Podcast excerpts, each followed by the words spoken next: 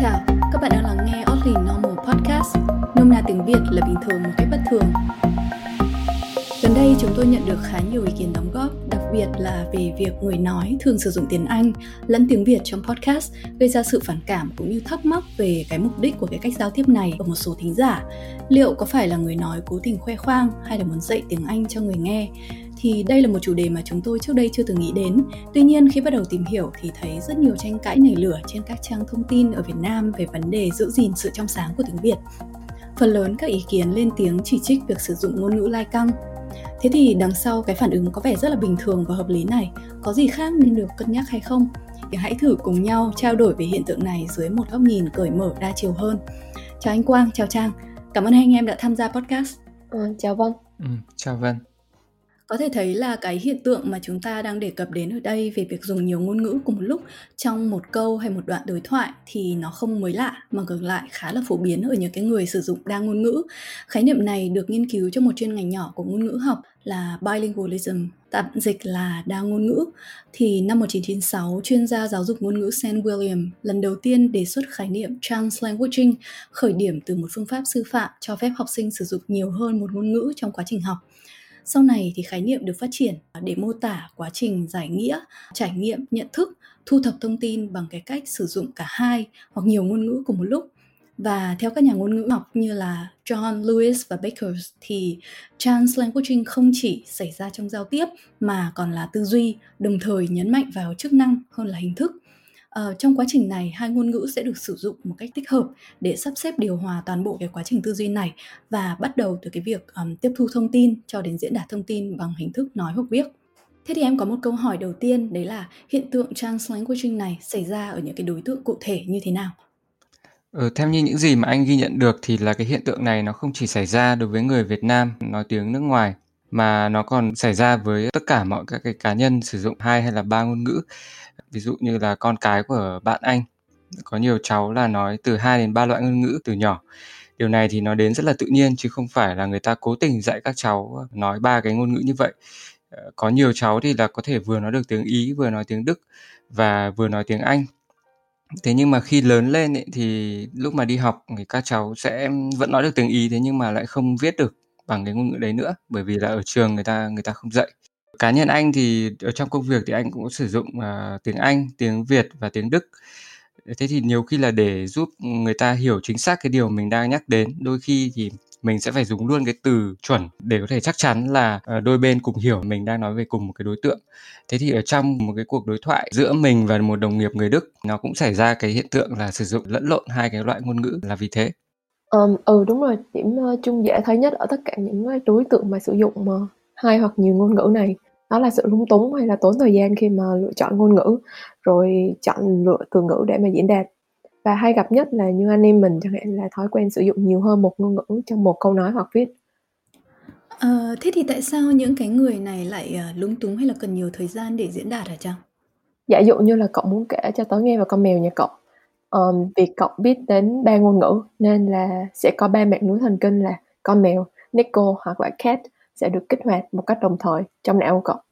À, ba mạng lưới này sẽ hoàn toàn khác nhau dù nó đều có điểm chung là mèo nhưng mà cái khái niệm mèo sẽ được kết nối với những cái kiến thức và trải nghiệm khác nhau của cậu. Ví dụ như mèo tiếng việt sẽ kết nối với mèo trèo cây câu hoặc là cat tiếng anh có thể kết nối với tom và jerry chẳng hạn. Um, trong khi neko tiếng nhật thì cậu sẽ dễ liên tưởng đến câu tục ngữ là uh, neko no te mo karitai desu ne tức là giống như mình bận đến mức muốn mượn thêm tay của con mèo.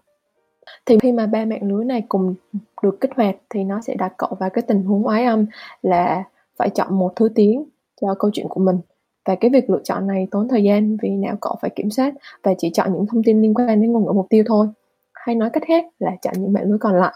Cũng phải nói là cái tốc độ truy xuất tới từng mạng lưới này không giống nhau, nên có khi cậu sẽ nghĩ đến mèo trước khi đến cat.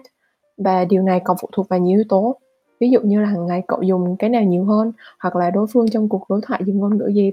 Tóm lại là cái quá trình lựa chọn loại bỏ nhiễu và diễn đạt khiến cho những người có hai hay ba mạng lưới rõ là tốn thời gian, đúng không? Và dễ nhất thì cậu quan sát là họ sẽ chọn diễn đạt bằng cái thứ đầu tiên mà xuất hiện trong đầu Ừ, đúng rồi, tớ đã khá nhiều lần bị rơi vào cái tình cảnh đấy. Đấy là có một lần ngồi cạnh tớ bên phải là bạn ở Việt Nam sang chơi, bên trái là một em intern người Nhật và dĩ nhiên hai cô gái này thì đều thành thạo tiếng Anh. Tuy nhiên trước mặt thì lại có bác bartender chỉ nói được tiếng Nhật. Kết quả là câu chuyện giữa bốn người mà tớ phải liên tục đổi từ Việt sang Anh sang Nhật để giải thích cho bạn người Việt là bác Nhật nói cái gì về các loại whisky này rồi lại giải thích cho bác Nhật là bạn Việt Nam của tớ đã đi chu du hơn mấy chục nước như thế nào. À, còn lại thì lại nói tiếng Anh với hai em gái ở những cái chủ đề chung. À, nói thật là tổng hòa nhập ma luôn. Ừ, nói đến đây thì anh cũng thấy có một hiện tượng thú vị đấy là bọn trẻ con mà sinh ra trong các cái gia đình lai có nghĩa là có bố mẹ uh, sử dụng hai cái ngôn ngữ khác nhau thì nó cũng rất là hay. Uh, cái bọn trẻ con này thì nó có có cái khả năng là chuyển đổi ngôn ngữ cách tự động ở giai đoạn này nếu như ta quan sát kỹ thì uh, chúng chưa thực sự ý thức được rằng là là chúng đang nói từ 2 cho đến 3 ngôn ngữ. Trong uh, một cái buổi ăn tối thôi ở trong cùng một cái bàn ăn thôi thì một em bé có thể là quay sang nói tiếng ý với bố đấy nói tiếng đức với mẹ. Và khi mà trò chuyện với cả người khách thì uh, các cháu lại nói tiếng anh. Đôi khi thì là các cháu này sẽ bị quên mất quay sang anh thì lại nói bằng tiếng Đức. Đấy, thế nhưng mà dường như là cái bọn trẻ con này là chúng có một cái cái cơ chế nào đó mà ngay lập tức khi nhìn thấy mặt anh thì chúng nó biết là chúng nó phải đổi sang một cái cách giao tiếp khác. Không có chuyện là mình yêu cầu nó phải nói bằng tiếng Anh với mình. Cái cơ chế trong câu chuyện của anh và trường hợp của Vân thì làm em nhớ đến một cái hiện tượng trong tâm lý học hành vi, đó là mirror effect. Thì có thể được giải thích, dễ hiểu như là một người vô thức bắt chước, cử chỉ, lời nói hay thái độ của người đối diện trong một cuộc đối thoại. Điều này vô hình chung là tạo cho người khác cảm giác là mình đang thấu hiểu họ, rồi nhờ đó đẩy nhanh việc xây dựng độ tin cậy và sự gần gũi của mối quan hệ. Ở trẻ sơ sinh thì cái mirror effect này thậm chí là vô cùng quan trọng để một đứa trẻ có thể hình thành nhận thức về bản thân thông qua việc nó quan sát và hiểu được những cảm xúc qua hành vi và biểu cảm của bố mẹ. Do đó, đơn giản là việc anh vượt được qua cái rào cản đầu tiên là bất đồng ngôn ngữ đã là một pha ghi điểm lớn. Um, và với một cái sinh vật, ừ, sống bầy đàn như con người thì kỹ năng chuyển đổi ngôn ngữ nếu có là càng nhanh càng tốt, đó là một, ờ, lợi thế để mà mình tồn tại.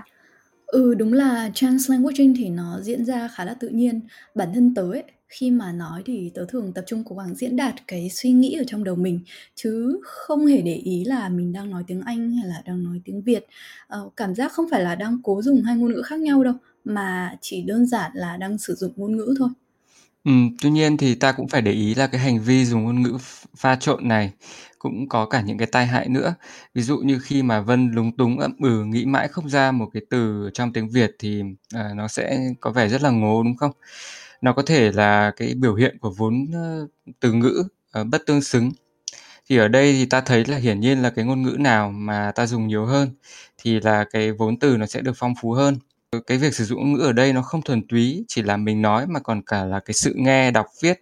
Nếu như các hoạt động thụ động này nó không xảy ra nhiều bằng tiếng việt thì hiển nhiên là cái kỹ năng ngôn ngữ tiếng việt của em nó cũng sẽ bị xói mòn theo. Nếu như mà mình nói mãi một câu mà nó cứ không ra được cái ý nghĩa kể cả là trong tiếng Việt hay là trong một cái ngôn ngữ thứ hai hoặc thứ ba nào đó thì có thể là người nghe người ta cũng sẽ chê cười cái khả năng tư duy của mình là kém. Chẳng hạn như Vân thì từ lâu rồi đã luôn gặp phải những cái sự uh, đả kích hay là phê phán cũng như là góp ý của bạn bè về việc dùng lẫn lộn ngôn ngữ. Hoặc là mỗi lần uh, phải brainstorm cái nội dung cho các cái số podcast thì anh cũng để ý là em cũng thường xuyên là lên cái sườn bài bằng tiếng Anh uh, rồi có rất nhiều điều là em phải hỏi lại anh xem là cái ờ, cái thứ đó nói bằng tiếng Việt thì thì nói như thế nào thì qua những cái ví dụ đấy ta thấy là cái kỹ năng tiếng Việt của Vân thì tương đối thấp ờ, đặc biệt là ở trong công việc nếu như mà phải đặt lên bàn cân so sánh với cả cái vốn ngôn ngữ bằng tiếng Anh của em. Thế nên ta cũng phải suy nghĩ xem có cái giải pháp nào để khắc phục để giúp Vân có thể tăng cái khả năng tư duy cũng như sử dụng tiếng Việt của em lên hay không, chẳng hạn như là can thiệp về mặt y học hay là về giáo dục. Vâng, đúng như anh nói thì việc sử dụng tiếng Việt của em rất hạn chế và có vẻ như là càng lúc càng kém khi mà cuộc sống hàng ngày không dùng nhiều tiếng Việt. Ờm, cái này thì tớ vô cùng đồng cảm với cậu luôn. Cảm giác rõ nhất là rất tốn rất là nhiều thời gian để tìm từ ngữ thích hợp á. Ngay cả khi mà tớ nói chuyện bố mẹ bố mẹ tớ chẳng hạn, thì cũng sẽ, kiểu, cái gì nhỉ? Um, "Cái này tiếng Việt là cái gì?" Và sau một ngày, kiểu, nói tiếng Anh và tiếng Nhật bàn tập á. Nhưng mà nếu mà mình nhìn nhận hiện tượng này qua nghiên cứu thì nó không hề mới. ví dụ như nghiên cứu của Bice and Crow năm 2015 chỉ ra rằng việc học ngôn ngữ thứ hai gần như chắc chắn là sẽ ảnh hưởng đến ngôn ngữ thứ nhất hay là ngôn ngữ mẹ đẻ của cậu cụ thể là nó sẽ làm chậm hay là giảm khả năng truy xuất từ vựng uh, lexical access và ngôn ngữ thứ nhất tức là ngôn ngữ tiếng Việt của mình đó, sẽ trở nên hội tụ là nó sẽ conversion với ngôn ngữ thứ hai. À, và cái hiện tượng này nó hoàn toàn không phụ thuộc vào việc cậu là người mới học ngôn ngữ hay là đạt đã đạt đến được một cái trình độ nhất định rồi. Còn cái câu hỏi về giải pháp can thiệp của anh Quang á, thì em nghĩ là chắc không can thiệp gì được cho Vân đâu. Um, em nghĩ ở đây á uh, chậm chạp trong cái quá trình diễn giải hay diễn đạt ngôn ngữ không nên được hiểu là sự thiếu sót về khả năng tư duy hay nhận thức. Vì chance languaging nó là biểu hiện hoàn toàn bình thường của bilingual và việc học một ngoại ngữ mới hay thậm chí là phong trào học ngoại ngữ thứ ba không hề mới ở Việt Nam hiện nay. Vậy thì bilingualism hay là chance languaging nó không hề xa lạ đúng không? Tất nhiên là những giai đoạn khác nhau khi mà mình học một ngôn ngữ mới ví dụ như sơ cấp trung cấp hay là tiến đến thông thạo một ngôn ngữ thì cái mức độ biểu hiện về kiểu hình cũng khác nhau. Và điều này còn tùy thuộc vào cái khác biệt trong khả năng và đặc điểm của cá nhân nữa. Không phải vì bạn là bilingual và có khả năng tách biệt rạch ròi hai mẹ ngữ ngôn ngữ, thì bạn cũng nên nghĩ là những người có kiểu hình khác là thiếu sót, đúng không? Hay nói cách khác là những cái lo lắng hay là bức xúc về việc lai căng có nên được nhìn nhận khác hơn một chút? Thực tế cũng cho thấy là có rất nhiều lợi ích ở những người nói được nhiều hơn hai thứ tiếng. Dạ, dễ thấy nhất là nó giúp ta tăng cái khả năng sáng tạo và tư duy đa chiều. Vì sáng tạo đơn giản chỉ là nhìn một vấn đề dưới một góc độ khác. Và khi mà bạn sử dụng một ngôn ngữ mới, hiểu được một nền văn hóa mới thì khả năng cao là sẽ có thêm rất nhiều góc nhìn. Ngoài ra thì phải kể đến lợi ích tiềm năng trong y khoa nữa. Một học thuyết gần đây giành được nhiều sự chú ý trong khoa học thần kinh là việc mình biết nhiều ngôn ngữ có thể làm tăng cái cognitive reserve, từ đó cải thiện cái khả năng của não để đối phó với tổn thương. Và giảm thiểu cái hậu quả lên khả năng nhận thức nếu mà tổn thương xảy ra. Thì cái cognitive reserve này em không biết dịch chính xác như thế nào nhưng mà đặc biệt nó rất là quan trọng đối với những bệnh lý liên quan đến tuổi già như là sa sút trí tuệ hay là Alzheimer. Thì có một cái hồi cứu được thực hiện ở Ấn Độ trên 648 bệnh nhân sa sút trí tuệ. Um, cái kết quả của nghiên cứu này cho thấy là cái độ tuổi phát sinh bệnh lý ở người nói được ít nhất hai ngôn ngữ sẽ trễ hơn trung bình 4,5 năm so với người chỉ nói được một ngôn ngữ thôi và nó không phụ thuộc vào trình độ học vấn hay là khác, um, khác biệt về tình trạng nhập cư của hai cái mẫu này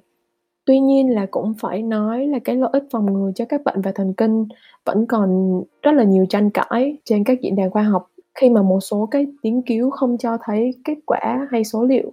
đồng nhất với những cái hồi cứu. Trang ơi, hồi cứu và tiến cứu thì nó có nghĩa là như nào em? Hồi cứu hay là retrospective study là nghiên cứu có kết quả quan tâm có sẵn, tức là xuất hiện trước thời điểm nghiên cứu.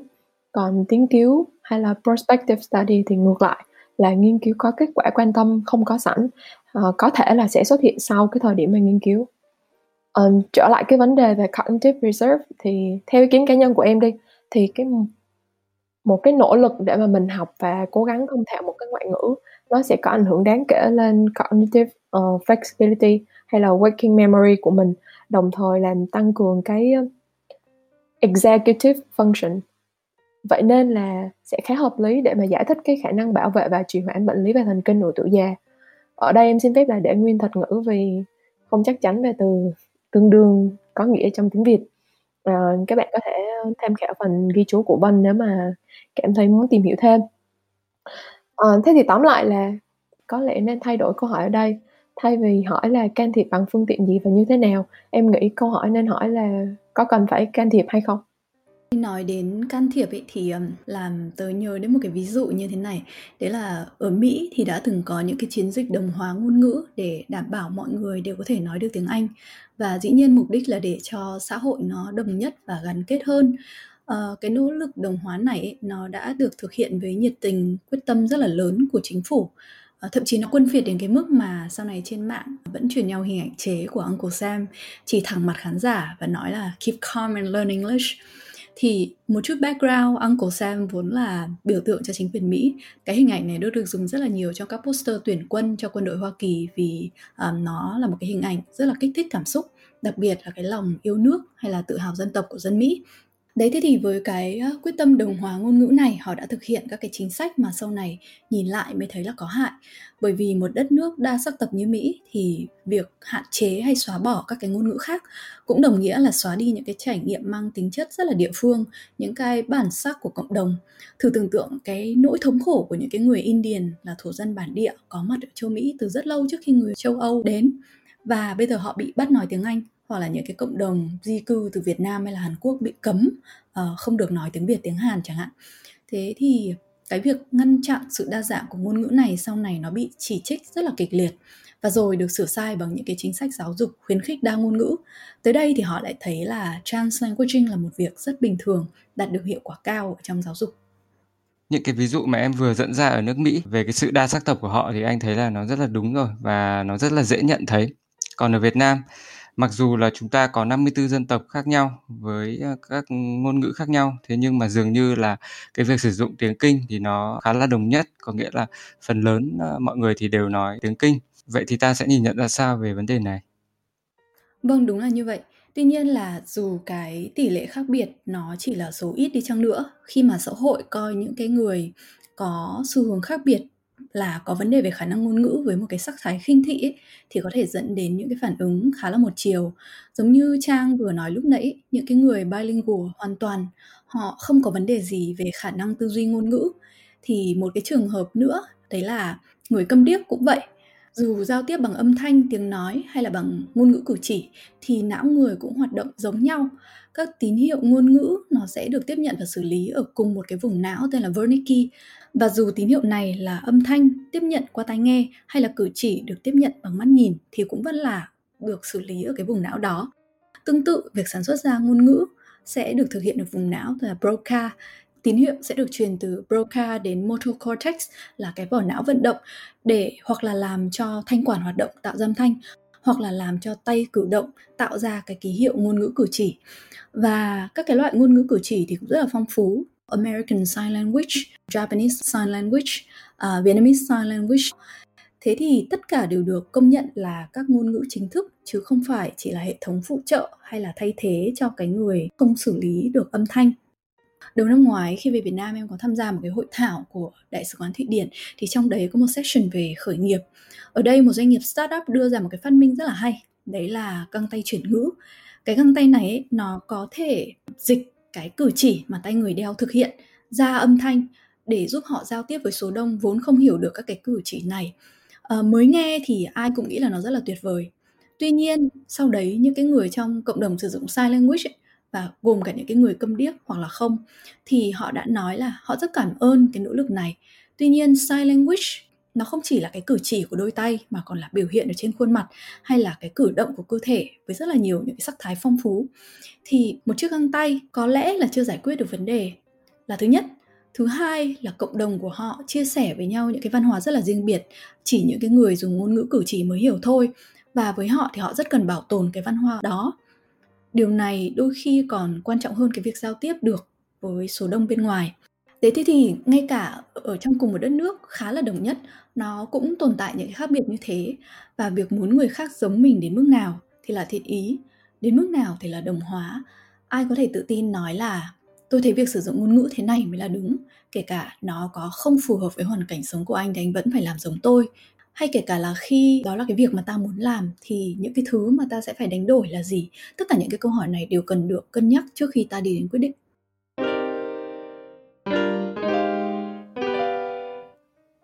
Thông qua các cái ví dụ mà Vân và Trang có đưa ra từ nãy đến giờ thì anh mới nhận thấy rằng là sử dụng đa ngôn ngữ thì là một kiểu hình của bilingualism, có nghĩa là điều này nó không chỉ xảy ra với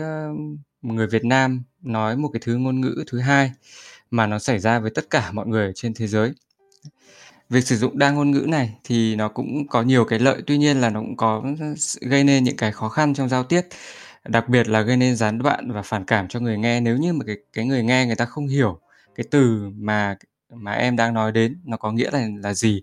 thì đây nó là một vấn đề lớn ở trong đối thoại là bởi vì cái mục tiêu của các cuộc đối thoại là khiến cho người nghe và người nói có thể hiểu được cái thông điệp mà người kia đưa ra vậy có phải là mình cứ dịch tất cả mọi thứ sang một cái ngôn ngữ chung của cả người nói và người nghe thì mới là tốt hay không Vâng, em hoàn toàn đồng ý là nếu có thể dịch được thì là tốt nhất. Tuy nhiên, bản thân em thì em thấy có một số khó khăn trong cái vấn đề dịch này. À, nó đến từ cả chủ quan lẫn khách quan. À, về chủ quan từ phía người dịch ấy, thì có thể có ba vấn đề. Thứ nhất là vốn từ. Anh thấy là nhiều khi người dịch đơn cử chỉ là tra từ điển hoặc là Google Translate word by word mà không có đủ vốn từ cũng như là không có đủ hiểu biết để dịch cho sát nghĩa đúng không? Ví dụ như gần đây anh Nát bạn em đã than phiền rất là nhiều về các cái tác phẩm văn học kinh điển um, như là Brave New World có chất lượng dịch thuật chưa tốt. Ví dụ như là um, Oh such a good boy thì họ sẽ dịch là Oh một cậu bé giỏi. Tương tự ở đây khi mà uh, dịch một số những cái khái niệm từ tiếng nước ngoài ấy, cá nhân em cũng gặp phải rất là nhiều khó khăn bởi vì bản thân em không có sẵn cái vốn từ vựng này ở trong tiếng Việt thứ hai là không chỉ từ vựng mà còn là nền tảng kiến thức nữa hầu hết những cái kiến thức học thuật mà em có thì đều là bằng tiếng Anh. Thế nên khi mà diễn đạt suy nghĩ của mình về những cái vấn đề học thuật này, dịch được các cái keyword về khái niệm thôi là không đủ. Đằng sau mỗi khái niệm này ấy, thì nó cần cả một cái cấu trúc kiến thức nền tảng nữa. Ví dụ khi mà nói về các neurotransmitter là các cái chất dẫn truyền thần kinh thì có lẽ là em có thể giải thích một số chất cơ bản nó hoạt động ra sao bằng tiếng Anh. Thế nhưng khi dịch ra tiếng việt thì em sẽ gặp rất là nhiều khó khăn. Cố dịch ra ấy, nó sẽ chắc trở trục trặc. Trong khi ở đây à, ví dụ trang đã được học về tất cả những cái thứ này bằng tiếng việt rồi thế nên trang sẽ có thể giải thích nhanh gọn và chính xác hơn rất là nhiều. Thì tóm lại cái việc dịch nó đòi hỏi thời gian công sức cũng như là tích lũy kiến thức trong nhiều năm mà trong trường hợp của em thì với thời gian và năng lực hạn hẹp em chưa làm được cái điều này ở cả hai ngôn ngữ anh và việt thứ ba là sau từ vựng và kiến thức thì nó còn là cách diễn đạt rồi cách hành văn nữa. Mặc dù ngày xưa đi học phổ thông điểm văn cũng kiểu 8 phẩy, thi đại học khối D vẫn đỗ. Thế nhưng rõ ràng là em đã thực hành cái việc diễn đạt tiếng Việt đấy bằng cách làm theo các cái template có sẵn, các cái bài văn mẫu. Mỗi một câu chữ viết ra có lẽ là đều copy của thầy cô nào đấy. Và ngược lại, em chỉ thực sự rèn luyện cái việc diễn đạt tư duy cá nhân một cách độc lập trong cái quá trình học tập làm việc bằng tiếng Anh mà thôi. Như vậy là em bị thiếu thực hành. Ừ, vậy thì ngoài các cái vấn đề cá nhân có tính chủ quan đó ra thì vấn đề khách quan thì nó còn nằm ở đâu nữa em? Um, khách quan thì cũng có thể nói đến ba yếu tố. Thứ nhất là không có từ tương đồng. Chỉ có thể giải nghĩa cái khái niệm đấy bằng những cái mô tả mà đôi khi là nó dài cả câu. Chẳng hạn như là tiếng Nhật có một cái từ em khá là thích là komorebi. Nó có nghĩa là ánh nắng chiếu qua kẽ lá và đặc biệt là khi có gió nhẹ ấy, thì những cái tán lá nó đung đưa thì cái bóng nắng nó cũng nhảy nhót theo. Đấy thì cái từ tượng hình này nó mang cái tính biểu cảm rất là cao mà trong cả tiếng Anh hay tiếng Việt thì đều không có từ mang nghĩa tương đồng. Hoặc là một cái từ mà Trang vừa mới dùng trong podcast số 5 đấy là polygamy nhắc đến polygamy thì um, đa số các cái tài liệu tiếng Việt đó sẽ dịch là chế độ đa thê Tuy nhiên điều này là chưa chính xác, chính vì vậy mà khi mà làm podcast thì em đã em và Vân đã quyết định là giữ nguyên thuật ngữ tiếng Anh. Ngoài polygamy ra thì có polyamory, polygyny cũng được dịch ra tiếng Việt là chế độ đa thê. Tuy nhiên thì ta thấy trong các cái từ này polygamy là chỉ chung việc có mối quan hệ với nhiều hơn một đối tượng, bất kể là người hay động vật, bất kể được cái nam nữ và cái quan hệ đó không nhất thiết phải là quan hệ hôn nhân. Việc dịch nghĩa phu thê ở đây là chưa chính xác. Bên cạnh đó thì polyamory là có tình cảm với nhiều người. Cuối cùng thì polygyny mới thực sự là mang nghĩa một ông lấy nhiều bà. Thế nên trong trường hợp này thì um, trang đã quyết định dùng hai cái khái niệm gốc trong tiếng anh là monogamy và polygamy đồng thời để lại link trong cái phần show note để người nghe có thể tra cứu thêm. Một ví dụ nữa là Anthropic Principle trong podcast số 4 về simulation hay là Emergent System trong podcast số 2 khi mà chúng ta nói về sự biến hóa của kiểu hình kiến trúc. Vấn đề của việc chuyển ngữ các cái khái niệm này ấy, là kể cả khi có thể tìm được một cái cụm từ Hán Việt khá khá là phù hợp thì trong tiếng Việt mình cũng chưa có một cái hệ thống kiến thức chính quy về mảng này. Có nghĩa là khi mà em tìm trên mạng ấy, thì có một vài cá nhân họ tự dịch. Người thì nói là anthropic principle là thiên kiến nhân học. Người thì là thiên kiến xác nhận hay là nguyên lý vị nhân nguyên lý nhân chủng. Nghe thì hao hao na ná nhau nhưng mà chưa hề có một cái hội đồng khoa học đủ chuyên môn ngồi lại nghiên cứu đánh giá rồi quyết định là ok từ giờ chúng ta thống nhất dùng cái từ này. Uh, tuy nhiên cũng không loại trừ trường hợp là có thể vì là em chưa tìm được những cái thông tin đấy thôi em chưa biết thì đấy sẽ là lỗi của người làm podcast chưa tìm hiểu kỹ. Ừm, đúng là điều này cũng xảy ra trong các cái ngành nghề khác, trong các cái chuyên môn khác nữa. Ví dụ như ở trong kiến trúc thì À, ta thấy là ở tiếng Việt ta sử dụng cái từ cái cửa vào để chỉ cùng một lúc rất nhiều các khái niệm ở trong tiếng Anh như là entrance, ờ, entry, uh, patio, plaza hay là foyer. Thậm chí là cái từ lối vào, cửa vào trong tiếng Việt cũng được sử dụng luôn như là uh, atrium là một cái từ mà rất là đặc biệt ở trong uh, uh, kiến trúc uh, phương Tây. Thế thì vì sao mà nó có cái sự bất tương xứng về vốn từ vựng giữa hai cái ngôn ngữ như vậy? Thì nguyên nhân ở đây theo anh thấy là có thể được nhìn nhận cụ thể rằng là bởi vì là cái kiến trúc của người Việt Nam ấy thì là nó không giống với cả kiến trúc của người phương Tây. Đấy, kiến trúc phương Tây thì nó có một cái bề dày phát triển lâu dài và nó định danh ra các cái thành tố của nó dựa trên cái thực thể kiến trúc mà nó tạo ra trong khi đó thì kiến trúc Việt Nam thì với những ảnh hưởng của Phật giáo Nho giáo thì lại có những cái yếu tố khác. Nó cũng rất đa dạng thế nhưng nó không hoàn toàn trùng lặp với cả các cái ờ, thành tố của phương Tây. Vì vậy mà có rất nhiều những cái từ vựng ta sử dụng trong kiến trúc tôn giáo của phương Tây hoặc kiến trúc hiện đại uh, modernism uh, mà ta không có được cái cách dịch nghĩa tương xứng ra trong tiếng Việt. Các cái nỗ lực của kiến trúc sư để mà biên dịch thì đôi khi nó không đạt được đến cái điểm tiệm cận hoàn hảo à, là bởi vì cái yếu tố đó ở trong tiếng Việt nó chưa tồn tại. Nó cũng giống như là trong cái hiện thực hoặc là trong cái nền văn hóa của anh mà nó không có tồn tại con ngựa thì nó rất khó để cho một ai đấy người ta biên dịch được cái từ đó ra để cho anh hiểu bởi vì là cái từ ngữ thì nó cần phải gắn liền với cả cái hiện thực khách quan nữa. Vâng đúng như thế và cái yếu tố khách quan thứ hai nữa nó là hoàn cảnh và sắc thái thì đôi khi khó có thể được chuyển ngữ một cách chính xác một từ có thể có nhiều nghĩa và để thực sự hiểu nó đang được dùng với cái nghĩa nào thì sẽ cần có kiến thức nền. Ừ, nhìn từ chuyên ngành về đau của tớ đi thì cũng có một vài từ khó khăn để chuyển ngữ do cái khác biệt về sắc thái mà cậu nói. Đơn cử như là catastrophizing, um, nôm na dịch ra là khi mà bệnh nhân họ không thể ngừng nghĩ về cơn đau của họ, họ cảm thấy là kiểu overwhelming, quá sức chịu đựng và tuyệt vọng. Thì catastrophizing là một cái sắc thái rất là thường gặp ở bệnh nhân đau mãn tính nhưng mà khi mà chuyển ngữ sang tiếng Việt nếu mà cậu tìm cách dịch cho sát nghĩa với từ điển Oxford thì cái sắc thái nó sẽ gần với cái việc là bệnh nhân đang làm quá lên và giả bộ đau hơn là những gì họ thực sự cảm nhận nhưng mà vì đau là một cái trải nghiệm mang tính rất là cá nhân đúng không? Nên là cậu khó mà có thể đong đếm hay là đánh giá chỉ qua lời nói. Đúng vậy. Hoặc là khi mình nói um, we are hardwired to be nice to us and shady to them. Tức là nói về những cái phản ứng hay là thái độ mang tính bản năng của con người khi mà đối diện với người cùng nhóm trái ngược với người khác nhóm thì ở đây cái từ hardwired nó cũng như thế. Sao lại nói là hardwire hả em? Có dây dợ cứng mềm gì ở đây không Dạ, nôm na ấy là anh thấy uh, bộ não nó gồm những cái neural circuitry, những cái uh, mạng lưới neuron thần kinh ấy, nó rất là giống một đống dây dợ lùng nhùng kết nối với nhau đúng không? và nó cứng bởi vì người ta hay so sánh bộ não như là một cái máy tính có software và hardware. Những cái thuộc về sinh học mà nó cố định thì gọi là phần cứng còn cái văn hóa xã hội thì đóng vai trò là software phần mềm thế nên uh, nói đến những cái phản ứng bản năng tạo ra bởi cái cấu trúc sinh học của não bộ thì người ta sẽ dùng cái từ là hardwire ừ. như vậy là để hiểu được cách dùng từ này thì hiển nhiên là tạm cần có một số cái ờ, kiến thức nền đúng không chỉ ít là kiến thức về khoa học máy tính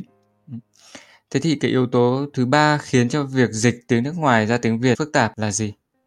Yếu tố thứ ba là cái việc chuyển ngữ gián tiếp. Rất là nhiều khái niệm học thuật được dịch ra tiếng Việt từ tiếng Trung hoặc là tiếng Nhật và đưa về phiên bản Hán Việt. Ví dụ như là khi ta so sánh cái từ um, philosophy, philo là love, sophia là wisdom, có nghĩa là the love for wisdom, uh, tình yêu đối với kiến thức đúng không? Thì um, tương đương cái phiên bản châu Á của nó uh, là triết học anh có biết cái chữ triết trong trong cái từ triết học này nghĩa là gì Ừ, theo anh thì nó có nghĩa là từ triết ở trong cái từ triết lý đúng không? Vâng đúng rồi đấy. Um, triết học chữ Hán trong tiếng Nhật và tiếng Trung viết giống hệt nhau. Uh, tiếng Nhật thì họ đọc là Tetsukaku hay là cái chữ chiết đấy còn được đọc là Satoi. Thì cái chữ chiết này ấy, nó chỉ cái người mà cái gì cũng hỏi, cái gì cũng biết không hoàn toàn là một với cái từ philosophy nhưng mà nghĩa của nó thì rất là sát nhau Tuy nhiên một khái niệm tiếp theo nữa là metaphysics, tiếng Việt dịch ra là siêu hình. Lần đầu tiên khi nghe cái từ này ở trong tiếng Việt thì em không hiểu gì luôn. Và em hỏi bạn em thì anh ấy bảo là không cái này phức tạp lắm em không hiểu được đâu. Thế nhưng mà đến lúc về tra cứu ấy, thì hóa ra metaphysics uh, nhìn thấy cái từ này nó dễ hiểu hơn rất là nhiều.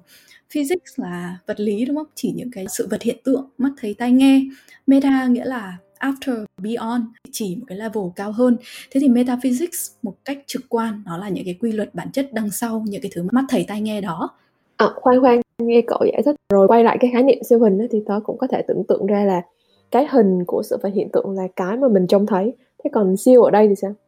Cái chữ siêu này khi mà nhìn vào chữ Hán thì nó là cái chữ um, cho ở trong cho kawaii, cho oishi mà bọn mình vẫn thốt lên kiểu ôi yêu quá, ôi ngon quá ấy cậu.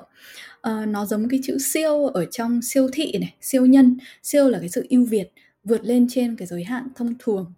Thế nhưng mà tớ đang thắc mắc là cái việc dùng chữ siêu này um, ứng với cái khái niệm meta nó có sát hay không? Bởi vì vốn meta chỉ một cái level cao hơn như là khi mình nói uh, meta analysis thì nó là chỉ việc tổng hợp và phân tích lại một loạt những cái nghiên cứu đã có sẵn trước đó đúng không? Thì ở đây nó không không hẳn là thể hiện cái mối quan hệ hơn kém hay là cái gì ưu việt hơn cái gì cả. Và ở cái trường hợp này thì khi mà tớ tra lại bản Nhật và bản Trung Quốc ấy thì nó có dùng chữ hình nhưng mà họ không dùng chữ siêu họ lại dùng chữ thượng cơ tiếng nhật là keiji kaku hình nhi thượng học uh, hoặc là họ sẽ khi mà dịch cái từ uh, metaphysics thì họ dùng luôn katakana là metaphysics luôn bản tiếng hán nôm của việt nam lại dùng cái chữ siêu này tuy nhiên cá nhân tớ thì có lẽ tớ cảm giác là cái chữ thượng nó sát nghĩa hơn vì siêu nhân hay là siêu thị kiểu um, Superman, supermarket đúng không? Siêu nó tương ứng với super. Uh, vậy thì nếu mà dịch meta là siêu thì có thể dễ hiểu nhầm. Ví dụ chẳng hạn ở trong cái trường hợp của cái từ metacognition có lẽ sẽ bị nhầm thành siêu nhận thức hoặc là siêu trí tuệ, kiểu super intelligence mất. Nói đến đây thì anh thầy cũng nên là đưa cái ví dụ này ra bởi vì nó cũng rất là gắn bó với cả người Việt Nam chúng ta thôi. Rằng là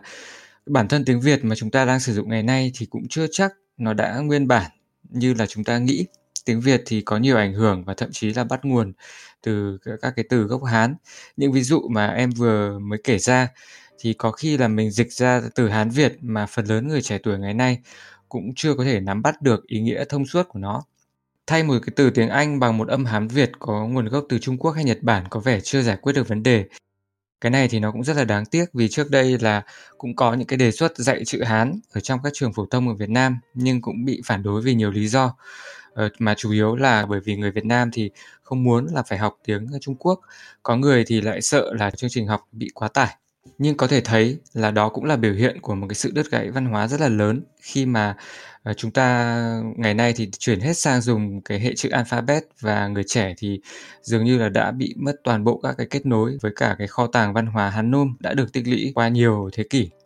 Thực tế là rất là buồn khi mà một cái người Mỹ uh, biết nói tiếng Nhật hoặc tiếng Trung thì đều có thể hiểu được những văn tự được viết ở trên tháp bút hay là đền Ngọc Sơn, cầu Thế Húc trong khi đó thì chính ờ, cái, những cái thanh niên trẻ ở Hà Nội thì khi ta nhìn vào đó thì nó cũng chả khác gì là những cái bức tranh. Đến đây thì mới cần phải nói rộng ra một chút là bản thân cái việc sử dụng chữ quốc ngữ thay thế cho chữ Hán nôm cũng là một cái hoạt động thay đổi mà có cả yếu tố khách quan lẫn ờ, cả chủ quan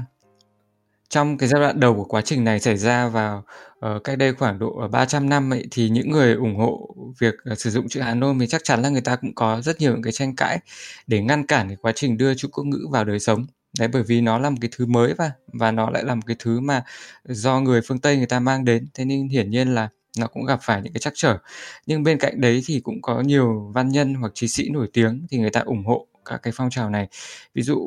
dễ thấy nhất thì là Phan Bội Châu hay là Phan Chu Trinh để mà nhìn nhận công bằng thì gần như là cái chữ quốc ngữ của chúng ta nó là một cái sự um, pha trộn lai tạp giữa ký hiệu của ngôn ngữ Việt Nam cổ với cả các cái ký tự alphabet của người phương Tây có một sự thật rằng chữ Quốc ngữ thì nó có những cái điểm lợi mà chữ Hán nôm không có. Xưa kia để mà được coi là biết chữ ấy, thì biết 100 chữ thì cũng gọi là biết chữ. Nhưng mà để mà những cái người có học viết được một cái bức thư hoặc là soạn được một cái văn bản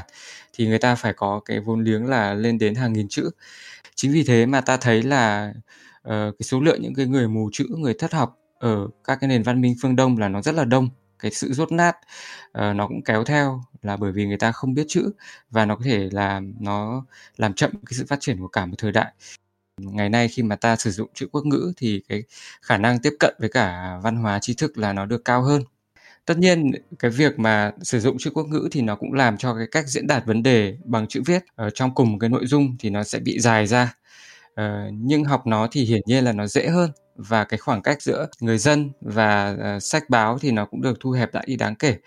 Cũng cần phải lưu ý thêm chúng ta mới chỉ thực sự sử dụng chữ quốc ngữ trong khoảng 200 năm trở lại đây từ năm 1945 cho đến nay, khi mà chính phủ lâm thời được thành lập, thì cũng có nhiều người là có thành kiến với cả chữ Hán nôm, bởi vì nó là biểu hiện của chế độ cũ. Nó cũng giống như là khi mà anh có thành kiến với nền nông nghiệp thì anh cũng không muốn ăn cơm vậy. Thế thì ta phải thẳng thắn thừa nhận rằng là bản thân chữ quốc ngữ của chúng ta nó cũng là một cái sự ờ, pha trộn cái sự thực hành chữ quốc ngữ. Chẳng lấy đâu xa là kể từ năm 1975 đến nay kể từ khi mà Việt Nam à, thống nhất cho đến nay thì nó cũng có rất nhiều những cái thay đổi. Chứ không phải là cách đây 200 năm ta viết như thế nào mà đến nay ta vẫn viết như vậy. Thế nên là à, tổng kết lại thì ta sẽ thấy có những cái khó khăn khách quan dẫn đến rủi ro. Nếu ở trong podcast mình cố dịch một số khái niệm sang tiếng Việt um, rủi ro dễ thấy nhất đấy là dịch sai thứ hai là dịch xong vẫn không định vị được hay là kết nối được cái từ vừa dịch này với hệ thống kiến thức nền của người nghe. Và cuối cùng là nếu không có từ tiếng Anh gốc sẽ làm giảm cái khả năng tra cứu của các bạn mà muốn tự tìm hiểu sâu hơn. Chính vì thế mà ở đây khi đề cập đến vấn đề podcast dùng nhiều tiếng Anh thì cũng có hai khía cạnh. Khía cạnh thứ nhất là về năng lực tiếng Việt của người nói chưa được tốt không phải là người nói đang cố nói tiếng Anh mà thực chất là đang cố nói tiếng Việt. Và khía cạnh thứ hai về khó khăn khách quan trong việc dịch thuật thì với những cái khái niệm học thuật người nói thường chọn không dịch hoặc là chỉ dịch ý nghĩa nôm na rồi quay lại dùng từ gốc. Còn cái khía cạnh thứ ba theo tớ là cũng phải quy cho cái biểu hiện ờ, translanguaging của người nói do um, thường xuyên phải sống và làm việc bằng nhiều ngôn ngữ. Um, đối với tớ đi thì vì mỗi khi tiếp cận hay nghiên cứu một cái chủ đề mới, thì cái nguồn thông tin mà có uy tín và chất lượng cao,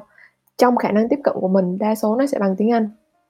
Tớ thì cũng không hoặc là chưa có ý định chuyển ngữ sang tiếng Việt. Thêm vào đó thì việc dịch ra tiếng Việt khi mà đọc hay tra cứu thì không giúp tớ hiểu thêm về thông tin.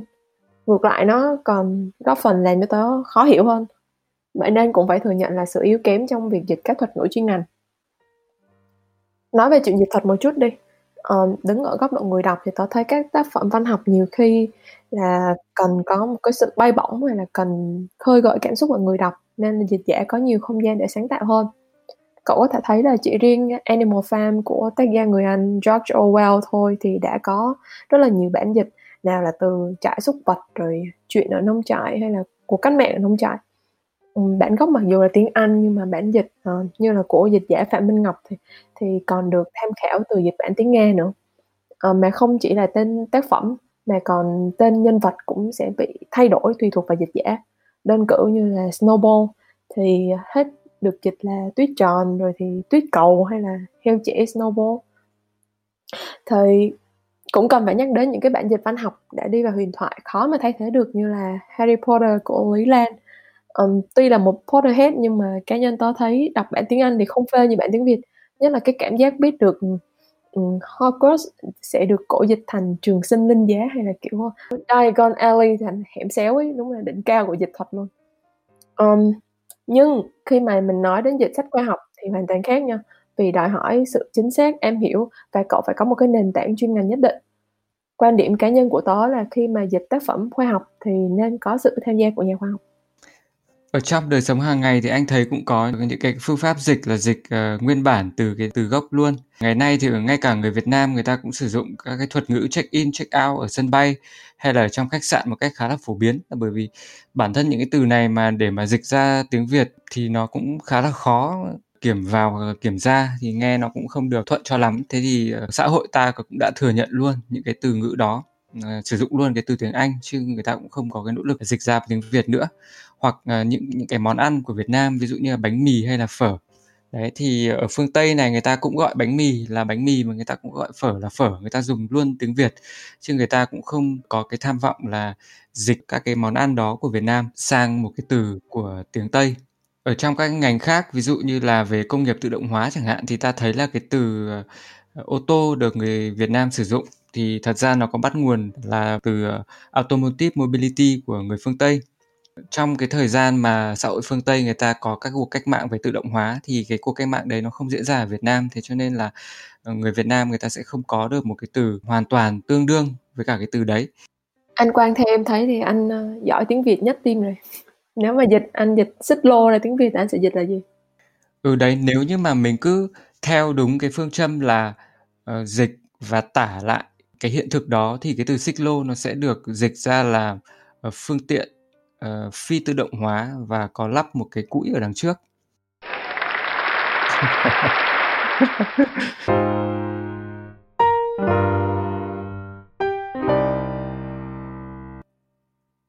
Như vậy là sau khi mà có những cái thảo luận về vấn đề sử dụng đa ngôn ngữ hay là dịch thuật thì ta thấy là nó không hề đơn giản một chút nào. Có những cái sự phức tạp mà uh, người không chuyên thì như chúng ta là có thể sẽ Ờ, e dè cộng thêm với năng lực bản thân cũng bị giới hạn nên cuối cùng là nhiều khi cái người nói người ta sử dụng luôn tiếng Anh xen lẫn vào với tiếng Việt để tối ưu hóa cái sự giao tiếp trong phạm vi có thể. Tuy nhiên là nói đi thì cũng phải nói lại rằng là nếu như mà cứ làm như vậy mãi thì liệu ta có ờ, phá vỡ đi cái sự trong sáng của tiếng Việt hay không. Báo chí thì cũng đã chỉ trích rất nhiều uh, chuyện là ngôn ngữ Việt Nam bây giờ có rất nhiều những cái từ lai căng đến từ tiếng Anh hoặc tiếng Hàn rồi thì là ngôn ngữ tuổi tin khiến cho nhiều người uh, người ta cũng lo lắng. À cái này thì trong ngôn ngữ học um, em thấy cũng đã từng có những cái thảo luận tương tự về language planning, uh, quy hoạch ngôn ngữ. Nói về mức độ mà các cái nỗ lực quy hoạch xã hội có thể điều phối kiểm soát được ngôn ngữ để bảo vệ cho nó khỏi tuyệt chủng và phải nói là cái việc ngôn ngữ bị tuyệt chủng là có thật Ừ, cả thế giới theo thống kê thì có hơn 7.000 loại ngôn ngữ. Trong số đó thì có 23 ngôn ngữ là tiếng mẹ đẻ của 4 tỷ người và một nửa dân số thế giới thì nói đâu đó khoảng 50 thứ tiếng khác nhau. Nhưng theo ước tính thì cứ mỗi 2 tuần lại có một ngôn ngữ tuyệt chủng. Thế thì theo cậu có những lý do gì khiến một ngôn ngữ tuyệt chủng? Lý do có thể là người cuối cùng của tộc người nói thứ tiếng đó qua đời hoặc là chiến tranh. Ví dụ như là khi cộng đồng Do Thái nói tiếng Hebrew cổ họ lưu vong và họ dần dần đánh mất cái ngôn ngữ này thì nó đã từng ở trong cái trạng thái chết bị coi là tuyệt chủng trong suốt cả nghìn năm trước khi mà nó được phục hồi lại vào thế kỷ 19 và đây là một cái nỗ lực thần kỳ của cộng đồng này. Hay là cái chính sách đồng hóa của nhà cầm quyền cũng khiến ngôn ngữ sẽ bị đe dọa như cái cách mà Trung Quốc đang bắt những cái người Hồi giáo Duy Ngô Nhĩ ở Tân Cương vào trại và bắt họ học tiếng Tàu vậy. À, thế thì đúng chúng ta phải quan tâm đến cái việc bảo vệ ngôn ngữ tiếng Việt và không phải chỉ là tiếng Kinh mà còn là tiếng Hờ Mông, tiếng Tây, tiếng Nùng, tiếng Mường, các cái ngôn ngữ của các cái dân tộc thiểu số khác nữa. Bởi vì sao? Ngôn ngữ nó dù chỉ được nói bởi một số ít thôi, nhưng cũng chứa đựng trong đó là văn hóa, là những cái trải nghiệm địa phương cũng như kiến thức quý báu về cây thuốc hay là về hệ sinh thái này. Ừ, anh thấy điều này rất là đúng bởi vì vốn sống thì gắn liền với ngôn ngữ. Những cái kinh nghiệm quý báu của con người uh, có thể bị mất đi nếu như cái ngôn ngữ của họ biến mất. Ờ, ta thấy là những cái bộ lạc sống ở trong rừng rậm Amazon là ví dụ điển hình. Người ta có những cái am hiểu rất là sâu sắc uh, về rừng cũng như là phải canh tác ra sao để cho nó không phá vỡ đi cái hệ sinh thái của các cái khu rừng hay là làm thế nào để cứu được những cái ờ, thảm họa cháy rừng khi mà nó xảy ra giống như là cái vụ cháy rừng ở Brazil vào năm ngoái ở Việt Nam cũng vậy hãy tưởng tượng nếu như mà cái người tìm ra cái hang sơn đòn không phải là một người nói tiếng kinh mà lại là một cái người nói một cái thứ ngôn ngữ sắp bị tuyệt chủng. Thì nếu như một cái ngày nào đó mà người ta chết đi thì những cái bí mật về cái hang động đó nó cũng sẽ ra đi mãi mãi.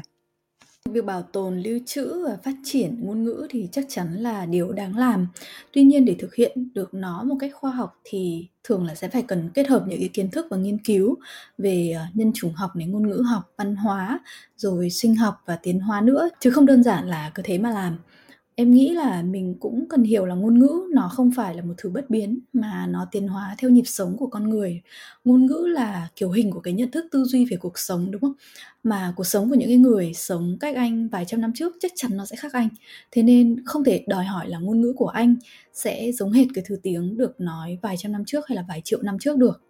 Điều mà cậu nói làm tôi nhớ đến một ví dụ cho thấy cái việc ngôn ngữ khác nhau thể hiện cái cách tư duy cũng khác nhau. Chẳng hạn như mấy ngôn ngữ phổ biến mà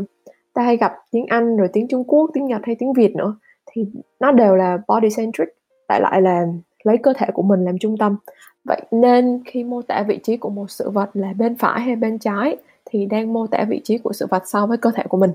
Tuy nhiên có những ngôn ngữ khác, nó phụ thuộc vào vị trí địa lý đông tây nam bắc thì thay vì, ví dụ tôi nói là có con mũi ở bên má phải của anh quang, thì họ sẽ nói là có con mũi ở trên má đông nam của anh quang cơ và cũng bởi những cách định vị có một không hai như thế nên những cái tộc người này họ có khả năng nhớ đường và định hướng trong không gian cực giỏi luôn. Anh nhớ là năm ngoái thì anh cũng có xem một cái bộ phim của Mỹ có tên là Arrival, trong đó có một nhà ngôn ngữ học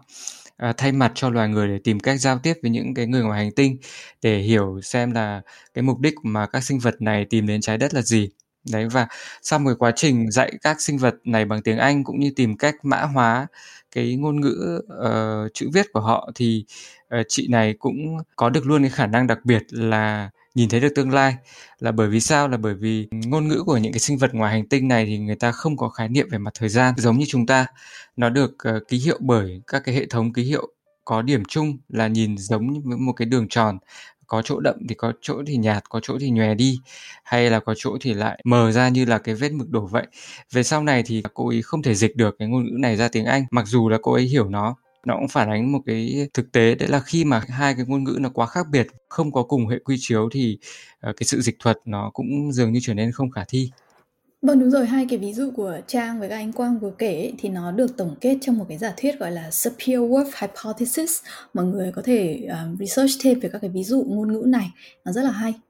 Ừ, nhắc đến ngôn ngữ cũ thì chủng thì cũng phải nói thêm về những cái ngôn ngữ mới được ra đời đúng không? Ai là fan của thể loại uh, fantasy chắc là không xa lạ gì với ờ, uh, J.R. Tolkien. Thì uh, đây là cha đẻ của series Chúa Nhẫn đã sáng tạo ra 15 hệ ngôn ngữ mới. Thì với background của mình là một nhà uh, philologist à, ngôn ngữ cổ đi thì ông đã phát triển ngôn ngữ Sindarin hay còn gọi là tiếng Tin hay là Elvish language đạt đến level của một ngôn ngữ hoàn chỉnh. Một ví dụ khác thú vị không kém đó là tiếng ờ, Klingon hay là ngôn ngữ từ trong Star Trek. Um, đây chính là ngôn ngữ được nói nhiều nhất bởi cộng đồng nerdy toàn cầu. Bạn nào mà đã từng coi Big Bang Theory chắc cũng sẽ nhớ đến đám cưới trong mơ của Sheldon sẽ là đám cưới với lời thề bằng tiếng Klingon. Ừ, việc sáng tạo ra một cái ngôn ngữ hoàn toàn mới ấy, nó không chỉ có trong các cái ví dụ điện ảnh như là Star Trek hay là Lord of the Ring đâu, mà một cách tự nhiên từ cái nhu cầu giao tiếp của con người thì ngôn ngữ nó sẽ tiến hóa. Có một cái trường hợp rất là thú vị là ở Nicaragua sau khi giành được độc lập, dĩ nhiên là nhà nước họ bắt đầu chăm lo cho giáo dục thì lần đầu tiên họ có trường học cho trẻ em khiếm thính. Và cái điều đặc biệt ở đây ấy, là trong khi người lớn còn đang phải đi review một loạt American Sign Language, British Sign Language, French Sign Language để nghiên cứu xem dùng cái gì để dạy cho cái đám trẻ này. Thì chính cái bọn trẻ đấy ở độ tuổi trung bình là 10 tuổi thôi nó đã tự phát minh ra sign language của chúng nó. Và chỉ sau 3 thế hệ thì cái ngôn ngữ tự phát đấy nó đã hình thành được cái ngữ pháp khá khá là hoàn chỉnh, giống như các cái loại sign language khác. Và mỗi một cái thế hệ trẻ khiếm thính sau đó, chúng nó lại tạo ra thêm từ mới, nó lại đưa vào thêm nhiều sắc thái hơn. Thì cái thế hệ đầu tiên nghĩ ra Nicaraguan Sign Language này, do đó họ cũng không giỏi lắm nếu mà so sánh cái cách nói của họ với cái phiên bản về sau. Cũng giống như là chúng ta bây giờ không hiểu được ngôn ngữ của tin vậy có nghĩa là đấy rất là thường thôi cái việc sáng tạo ngôn ngữ mới hay là tạo ra các thay đổi trong cách biết cách nói thường là được thực hiện bởi thế hệ trẻ. Ừ và phải công nhận là bản thân nội tại của chính mỗi loại ngôn ngữ nó không ngừng được đổi mới và phát triển. Um, lấy ví dụ như trung bình như Oxford uh, Dictionary of English thì từ những cái quan sát trên người dùng hàng năm á, sẽ update trung bình um, mỗi năm đâu đó khoảng tầm 1.000 từ mới khoảng dao động sẽ là từ 700 đến 2.000 từ uh, một kiểu khác là sẽ ờ, update cái nghĩa mới cho từ cũ. Sẽ có những cái từ kiểu gần gũi hay là trên top thịnh hành như là me time hay là cũng có những thuật ngữ khoa học như là hippotherapy là ám chỉ uh, sử dụng cưỡi ngựa để mà phục hồi chức năng hay là điều trị. Ngoài ra thì việc thêm vào những từ gốc tiếng nước ngoài như anh Quang có nói ở trên là bánh mì và phở thì cũng sẽ dễ hiểu và đại chúng hơn nhiều so với việc là cậu sử dụng Vietnamese sandwiches hay là rice noodle. Ừ, có những cái nỗ lực quy hoạch theo kiểu quy định là ngữ pháp câu phải như thế này, từ này phải đọc thế kia, thường thì không đạt được hiệu quả ở trong lâu dài. Ở Pháp có một cái cơ sở nghiên cứu quốc gia với mục tiêu là giữ gìn sự trong sáng của tiếng Pháp và họ ngồi định ra mấy cái quy tắc, chẳng hạn như là từ nào thì được coi là từ tiếng Pháp. Um, không biết là bây giờ thì Le Big Mac đã đạt tiêu chuẩn hay chưa? Tuy nhiên là ông thầy người Pháp của tớ vừa mấy kỳ trước đã bàng hoàng nói với một sinh viên đến từ châu Phi là ôi tiếng Pháp của mày thật tuyệt, nó nguyên bản hơn cái thứ tiếng Pháp ở Pháp bây giờ rất là nhiều. Tương tự thì nếu đọc cuốn uh, History of Shit của Dominic Laporte thì cũng thấy cái cách ông này mỉa mai cái khát vọng thanh khiết của giới nhà giàu tại Pháp thể hiện ở trong cái chuyện xử lý chất thải cũng như là sứ mệnh thanh tẩy để cho ra được cái thứ ngôn ngữ sạch sẽ sang mồm hơn một cách rất là đanh đá thì tác giả đã nói là nhìn vào cái cách tổ chức hệ thống bể phốt cho đến quy hoạch đô thị rồi thì sự đi lên của chủ nghĩa tư bản. Ta sẽ thấy là kể cả khi chúng ta nhìn có vẻ thanh khiết sạch sẽ nhất thì cũng chưa chắc là chúng ta đã thoát khỏi cái đống rác rưởi đó đâu mà có khi còn đang ngập ngụa trong đống đấy đấy. Vậy thì ta có thể thấy là ngôn ngữ là một quá trình à, thay đổi và biến hóa liên tục một cách rất là tự nhiên. Nó xuất phát từ những cái nhu cầu trong cuộc sống của con người mà với một cái thứ uh, có cái sự tiến hóa thì đúng là ta khó có thể có uh, áp lên nó một cái uh, cơ chế kiểm soát hay là gò ép vào trong một cái khuôn mẫu được. Tương tự như là trong uh, một cái phần trao đổi về kiến trúc như podcast số 2 thì ta đã nói về cái thành phố giản giáo và đã chỉ ra rằng là không có một cái nỗ lực tập quyền nào có thể quy định hay thiết kế ra được những cái kiểu hình về nhà ống hay là vỉa hè của các cái khu phố, ba phố cổ ở Hà Nội hay là các cái khu tập thể, nó trên thực tế nó là một cái tập hợp thử đúng và sai nếu như mà thành công thì sẽ được nhân lên, còn nếu như không phù hợp thì nó sẽ bị đào thải vậy thì có lẽ là bản thân tiếng việt cũng vậy, nó không có một cái nỗ lực tập quyền nào có thể bắt buộc người ta sử dụng và chỉ sử dụng những cái phiên bản tiếng việt được cấp phép, giống như là cái bảng ký hiệu chữ Việt song song 4.0 mà vừa được cấp bằng sáng chế gần đây. Có lẽ là chỉ đơn giản là nếu như mà nó phù hợp với thực tế và nhu cầu của sử dụng thì là người ta sẽ dùng thôi. Và cũng phải nói thêm là nỗ lực quy hoạch ngôn ngữ nó cần dựa trên không chỉ là cái nền tảng ngôn ngữ học nói chung mà còn cả là về bản chất hay đặc tính riêng của từng ngôn ngữ của từng đất nước nữa. À, mỗi một ngôn ngữ thì nó có một thế mạnh tiếng Đức thì rất phù hợp để mà người ta nghiên cứu khoa học hay là người ta nghiên cứu triết học. Thế nhưng nó lại không phải là cái ngôn ngữ mà phù hợp nhất để mà có thể ờ, viết ra được những cái bài thơ hay là làm ra được những cái bài hát như là để làm thơ hay là để ờ, tạo ra những bài hát thì ta thấy là tiếng Pháp hay là tiếng Ý thì nó có cái thế mạnh hơn hẳn. Vâng, thế nên em nghĩ là trong sáng hay không nó không phải ở kiểu hình mà là ý đồ của người nói.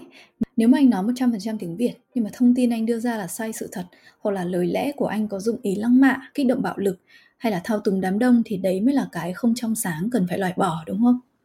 Khi mà cậu nhắc đến dụng ý là động cơ ngôn ngữ thì tôi nhớ đến ngay lập tức là một cái vụ uh, giằng co gần đây rất là ầm ĩ giữa Twitter và Trump.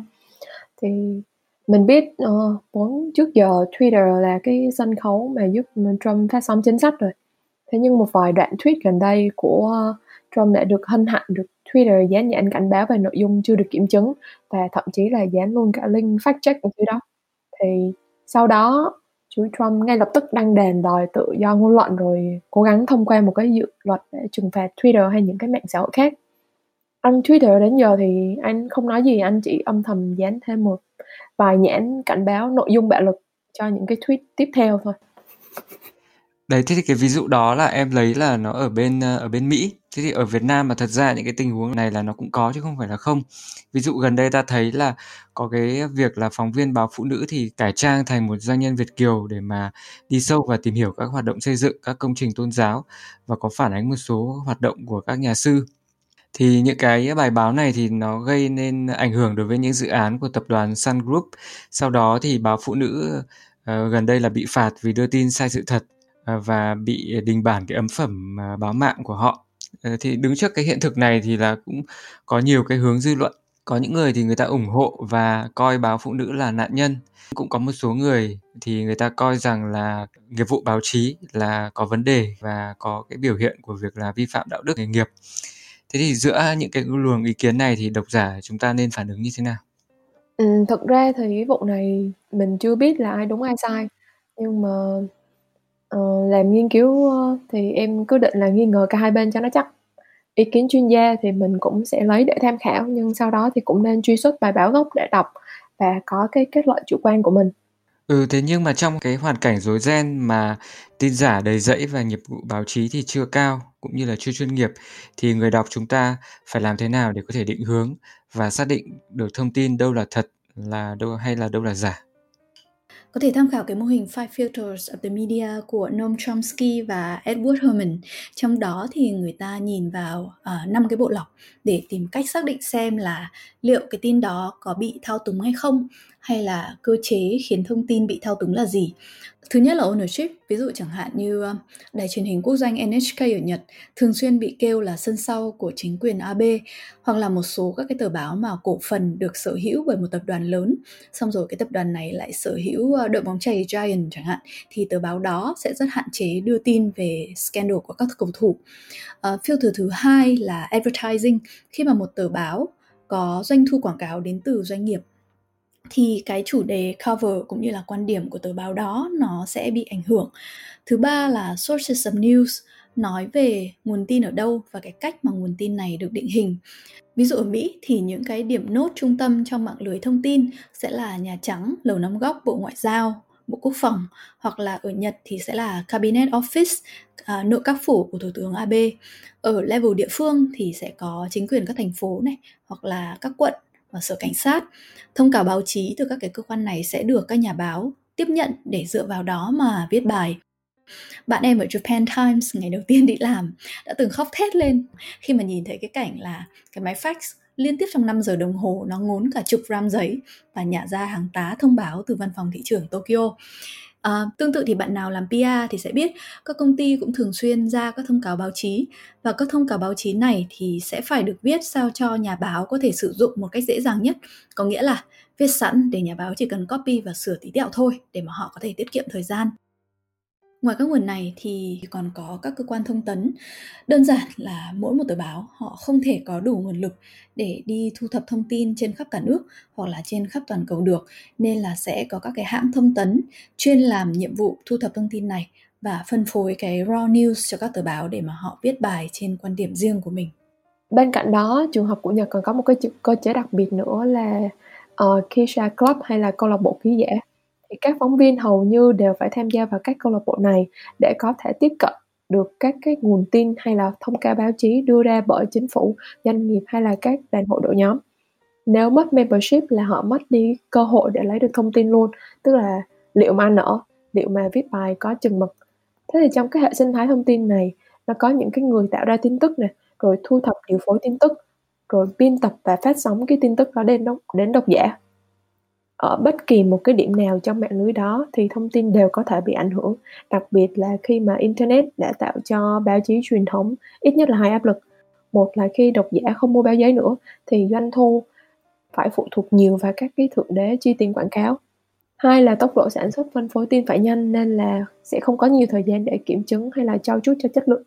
Ngoài ra những cái filter về nguồn tin này ấy, thì nó còn có một chiến lược thao túng nữa gọi là co-opting the experts um, thể hiện rõ trong những cái phát biểu của Henry Kissinger, tức là báo chí thì sẽ phỏng vấn và trích dẫn các nhà chuyên môn hay là trong những năm gần đây là các celeb, những người mà cái bằng cấp học vị hoặc là ảnh hưởng xã hội của họ có tác dụng định hướng dư luận hiệu quả. Hoặc là ta có thể sử dụng chiêu trò là những người trước đây nổi loạn, nay quay về chính đạo, hay chủ động tạo ra những cái phê phán, chỉ trích đến từ những người ở trong cuộc thì sẽ tạo cho người nghe cảm giác là cái ý kiến đó nó đáng tin tưởng hơn. Vâng đúng rồi đấy ạ. Tiếp theo thì filter số 4 là flag, hiểu đơn giản là sự trừng phạt. À, phát thanh viên bị thôi việc sau khi chỉ trích chính trị gia hoặc là diễn viên MC bị mất hợp đồng vì lên tiếng về vấn đề môi trường hay là một cái ý kiến trái chiều bị một chuyên gia nào đó đánh giá là non nớt, sai lệch chẳng hạn. Ok, như vậy là tới giờ ta đã có ownership này là quyền sở hữu, số 2 sẽ là advertising quảng cáo, số 3 sẽ là source of news là nguồn tin, số 4 là flag, là các hình thức trừng phạt hay là trả đũa. Thế thì bộ lọc cuối cùng sẽ là gì? Cái ờ, filter cuối cùng là lăng kính của xung đột hệ tư tưởng. Chẳng hạn ở mỹ thì cho đến bây giờ vẫn rất là kỳ thị chủ nghĩa xã hội chẳng hạn. Thế thì cứ nói đến chủ nghĩa xã hội sẽ có một bộ phận dậy nảy lên. Thế nên nó có tác dụng rất là tốt cho cái việc chụp mũ và chỉ trích đối thủ hoặc là phát động chiến tranh. Điều này thì thấy rõ trong những cái propaganda ở mỹ trong thời kỳ chiến tranh việt nam hoặc là tương tự uh, mâu thuẫn giữa Nhật với Hàn về những cái um, vấn đề như là nô lệ tình dục ở trong chiến tranh chẳng hạn. Thì mới năm ngoái um, Japan Times gần như bị một loạt cộng đồng báo chí quốc tế tẩy chay vì cái cách dùng từ à, là sex slave hay là comfort woman theo cái quan điểm của chính quyền Nhật. Mới đây thôi thì cái vấn đề này nó lại được lôi ra một lần nữa làm nền cho cái chiến tranh thương mại Nhật Hàn. Qua đó ta thấy là truyền thông báo chí và dư luận thì có thể bị ảnh hưởng rất nhiều bởi nhiều yếu tố và độc giả thì không có cách cách nào khác là chúng ta phải đọc nhiều nguồn và fact check kỹ thì mới mong biết là cái gì là thật. Vậy thì đồng ý là trong sáng hay không thì còn phụ thuộc vào một phần không nhỏ là bởi ý đồ của người nói hoặc người viết. Mặc dù vậy ta cũng phải thấy là kiểu hình thì cũng rất quan trọng bởi vì nếu ai cũng nói lẫn tiếng Việt với cả tiếng nước ngoài cũng như là cái vốn tiếng Việt bị kém đi như Vân thì nó cũng làm cho đối thoại trở nên rất là khó khăn. Hiện tượng xâm lấn của tiếng nước ngoài là có thật và đặc biệt là trong bối cảnh toàn cầu hóa như hiện nay. Thế thì liệu có cách nào để giảm thiểu và bảo vệ tiếng Việt hay không? Ờ, các nước đã phát triển thì họ đối mặt ra sao với những cái vấn đề ờ, như thế này? Em thấy là nhìn vào mấy nền văn minh lâu đời châu Á như là Trung Quốc và Nhật thì ta sẽ thấy một vài cách tiếp cận rất là khác nhau. Trung Quốc, à, Đài Loan hay Hồng Kông thì sẽ thấy có nhiều trường hợp họ sẽ xem tiếng Anh đọc như nào rồi tìm một cái chữ tiếng Trung có âm giống như vậy để thay vào như là Napoleon thì sẽ được dịch thành nã phá luân hay là Washington thì là hoa thịt đốn Singapore thành tân gia ba hay là Canada là kiểu gia nã đại à còn người Nhật á, thì họ sẽ dùng tiếng Anh luôn nhưng mà là tiếng Anh theo phong cách Nhật. Và khi viết thì sẽ dùng chữ katakana để phiên âm. Những cái từ phổ biến trong công việc và đời sống hàng ngày. Bây giờ như là ice cream thì tiếng Nhật sẽ là ice cream hay là teamwork thì sẽ là teamwork là collaboration thì là collaboration. Uh, hay đỉnh cao là khả năng nhập hóa những cái thương hiệu quốc tế. Um, như kiểu biến tên chuỗi burger hàng đầu thế giới thành uh, McDonald's rồi tài tử số một hành tinh là Brado Bitto. Thì báo chí bây giờ quá nửa bài là những chữ katakana kiểu như này và dĩ nhiên là sẽ gây khó khăn cho một số người già khi mà đọc nhưng nó là cái nhu cầu của xã hội hiện đại nên là họ cứ để tự nhiên vậy thôi. Ngày xưa tôi thấy sách giáo khoa Việt Nam cũng có một vài kiểu phiên âm tương tự giúp cho đọc tiếng Anh kiểu tiếng Việt. Um, nghe phát là cậu nhận ra luôn ví dụ như là Don Quixote của nhà văn Sách Văn Tech ừ, hoặc là dân Nhật thì uh, họ sẽ nhật hóa tiếng Anh bằng cách dùng à, uh, translanguaging như là cái từ toàn cầu hóa ấy, thì họ sẽ dùng chữ global trong tiếng Anh ghép với chữ hóa trong tiếng Nhật thành globaruka hoặc là uh, dùng tiếng Anh để sáng tác ra những cái từ mới luôn mà tiếng Anh hoàn toàn không có như là cái từ uh, my pace. Rõ ràng là người Anh người Mỹ chả có ông nào nói cái từ này bao giờ. Thế nhưng mà với người Nhật thì uh, my pace tốc độ của tôi nghĩa là à, chỉ tôi muốn làm theo cái tốc độ hay là cái cách phù hợp với mình anh không nên thúc ép. Và nhìn vào nước Nhật ấy, thì ta thấy là mặc dù họ mở bung ra tiếp nhận cái văn hóa thế giới như một cái miếng bọt biển như vậy À, nhưng mà đồng thời họ lại lưu giữ được văn hóa truyền thống rất là hiệu quả khiến cho Tây Tàu Âu Á thì đều phải trầm trồ. Có nghĩa là cái việc mở rộng tiếp nhận văn hóa nước ngoài và bảo tồn giá trị truyền thống. Nó không hẳn là mutually exclusive, mà nó có thể tồn tại song song và thậm chí là đạt trình độ cao ở cả hai. Thì tóm lại là trong cái giai đoạn hội nhập, mỗi nước sẽ phải tự chọn cho mình một cái con đường phù hợp. Và việc bảo tồn giá trị trong quá trình hội nhập thì nó phụ thuộc rất nhiều vào cái việc là cái giá trị đó chính xác là cái gì, là cái kiểu hình hay là cái trải nghiệm, kiến thức được tích lũy qua hàng thế kỷ như vậy qua cái phần thảo luận này thì ta thấy là dường như ngôn ngữ là một quá trình khách quan và ta khó có một cái khái niệm bất di bất dịch về một ngôn ngữ nào là ngôn ngữ gốc.